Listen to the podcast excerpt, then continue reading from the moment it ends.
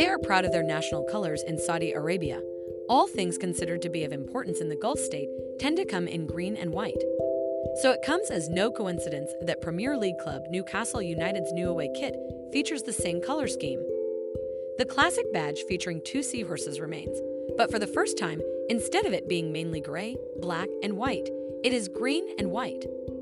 Newcastle fans will have to get used to this departure from tradition, after the team from the northeast of England was taken over by a Saudi consortium for $397 million. The sale of Newcastle United was one of the most protracted and controversial takeovers in the history of English football, mainly because of who was doing the investing. Saudi Arabia, which has been repeatedly criticized by human rights organizations, has had a huge image problem since the murder of journalist Jamal Khashoggi in the country's consulate in Istanbul. The consortium that took over the club is 80% owned by Saudi Arabia's sovereign wealth fund, the Public Investment Fund.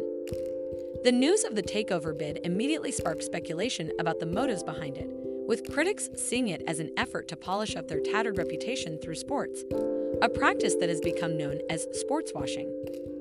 The neighboring United Arab Emirates, UAE, and Qatar in particular, have served as models for the Saudis. Qatar may seem like a strange example for Saudi Arabia to follow on any issue, as Riyadh has long been at loggerheads with Doha. The small emirate has intensified its efforts to raise its international profile and present itself as an attractive regional partner. Qatar secured the rights to host the World Cup. Qatar emerged from the shadow of its much bigger neighbor. Qatar's rise has been a thorn in the side of several of its neighbors who have sought to put the tiny emirate in its place. The situation escalated when Saudi Arabia, the UAE, Bahrain, and Egypt united to impose a blockade of Qatar that lasted until a couple years ago. The goal was to isolate and weaken Qatar, so much that it would see the small neighbor's right to host the World Cup withdrawn. At the same time, though, there was a growing realization in the Gulf states that Qatar's path wasn't all that bad, and that it would make sense for the entire region to close ranks. So instead of continuing to work at weakening its small neighbor, Saudi Arabia decided to more or less copy what Qatar and its other neighbor, the UAE, were doing, at least in terms of their activities in the global football market.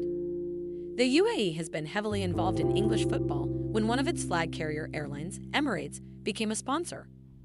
Arsenal's new home ground adopted the corporate moniker Emirates Stadium. The UAE capital, Abu Dhabi, went even further, taking over the then financially struggling Premier League club Manchester City, going on to transform it into a top international player.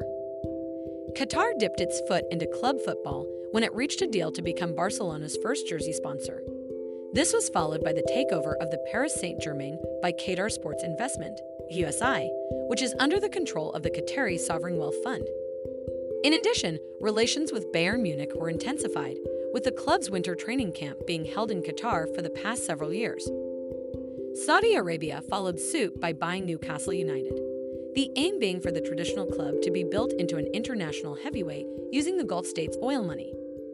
Crown Prince Mohammed bin Salman, known as MBS for short, is driving a charm offensive to improve his country's reputation, especially after the Khashoggi murder.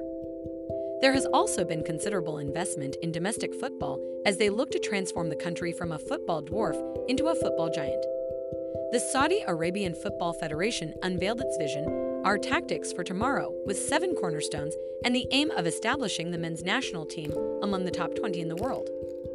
Included in the Saudi Arabian Football Federation's roadmap also included the promotion of women's football with 11 aside competitions for girls set to be established throughout the country. In addition, men's clubs will soon be allowed to admit women, a milestone in an otherwise deeply conservative desert state where women were not even allowed to drive until a few years ago. Newcastle United fans, meanwhile, will not only have to break with their traditions, but exercise patience too. Unlike Qatar, which has clearly set its sights on winning the Champions League after investing millions into Paris Saint Germain, Saudi Arabia is taking a more cautious approach. Instead of signing the biggest superstars available, Newcastle brought in solid players with international class. In addition, investments were initially made in the backroom staff to build a more efficient, professional, and loyal team. Remember to follow Golia by hitting the follow button and slapping a five star review on the show or tapping the love icon. Let's get to 1 million followers and tune in daily for new episodes.